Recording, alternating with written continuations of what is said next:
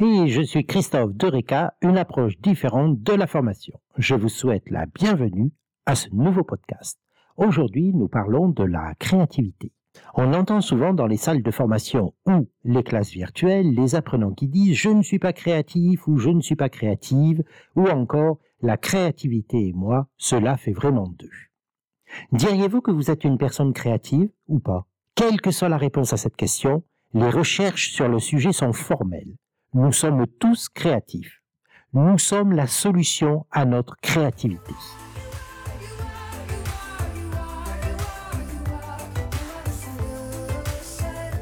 Le problème est que souvent nous confondons le nom créatif avec être artistique.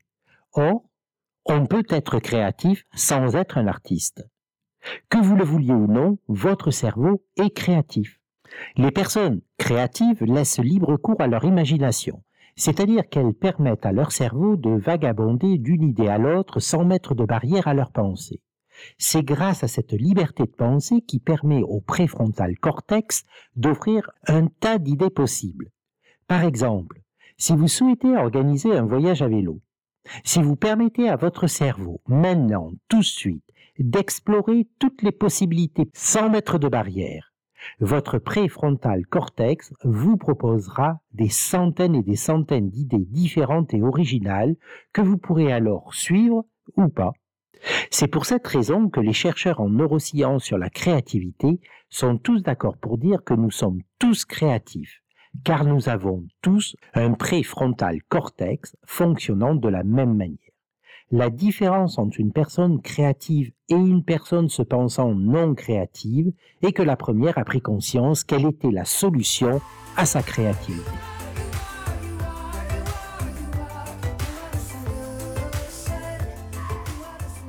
En formation, lorsqu'on demande à des apprenants d'utiliser leur créativité pour réaliser telle ou telle tâche, on ne leur demande pas d'être des artistes.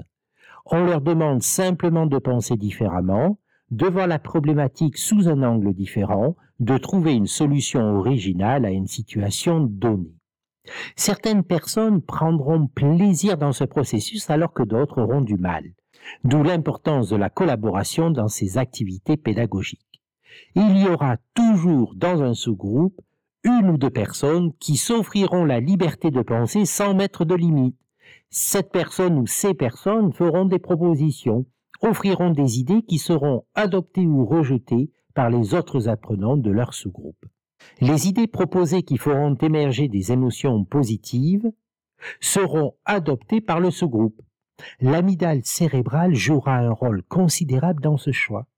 Si une première réaction du groupe est un Waouh, c'est génial cette idée, grâce à cette émotion positive, le sous-groupe partira au quart de tour les propositions et les idées fuseront de toutes parts.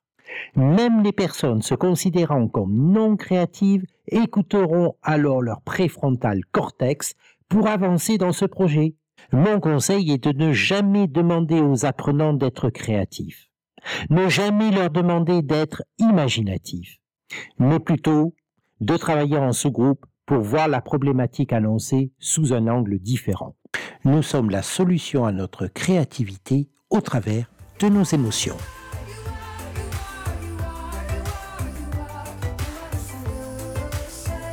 Pour pousser le bouchon un petit peu plus loin, les recherches suggèrent également que les personnes les plus créatives sont celles qui auront une bonne hygiène de vie. Car pour être créatif, nous avons besoin de trois éléments indispensables. Le sommeil, notre cerveau comme notre corps a besoin de repos. S'il a sa dose de repos, eh bien il sera plus enclin à la créativité. Le second ingrédient pour favoriser la créativité est le sport. Il ne s'agit pas d'être un grand sportif pour être créatif, mais de bouger, de s'oxygéner, de marcher. Enfin, le troisième ingrédient est l'alimentation. Une alimentation saine et propice à la créativité. En conclusion, nous sommes tous créatifs. Néanmoins, pour favoriser notre créativité, nous devons s'accorder la liberté de penser sans limite, écouter nos émotions et avoir une bonne hygiène de vie. Je vous conseille lors de vos animations de ne pas demander à vos apprenants d'être des créatifs. Proposez-leur plutôt de réfléchir différemment, de trouver des solutions originales à une situation donnée. Par exemple, dans mes formations, j'ai banni depuis très longtemps les noms créatifs, créative, créativité et imagination, pour éviter que mes apprenants se mettent des barrières à eux-mêmes en pensant c'est foutu, je ne suis pas créatif ou créative. C'était Christophe pour Eureka Podcast. N'oubliez pas de me suivre sur LinkedIn à Christophe Peuger et de vous inscrire au Conseil pour formateurs pour d'autres idées et activités pédagogiques. Vous trouverez les liens d'inscription dans l'espace ressources de ce podcast. Merci pour votre écoute. À bientôt.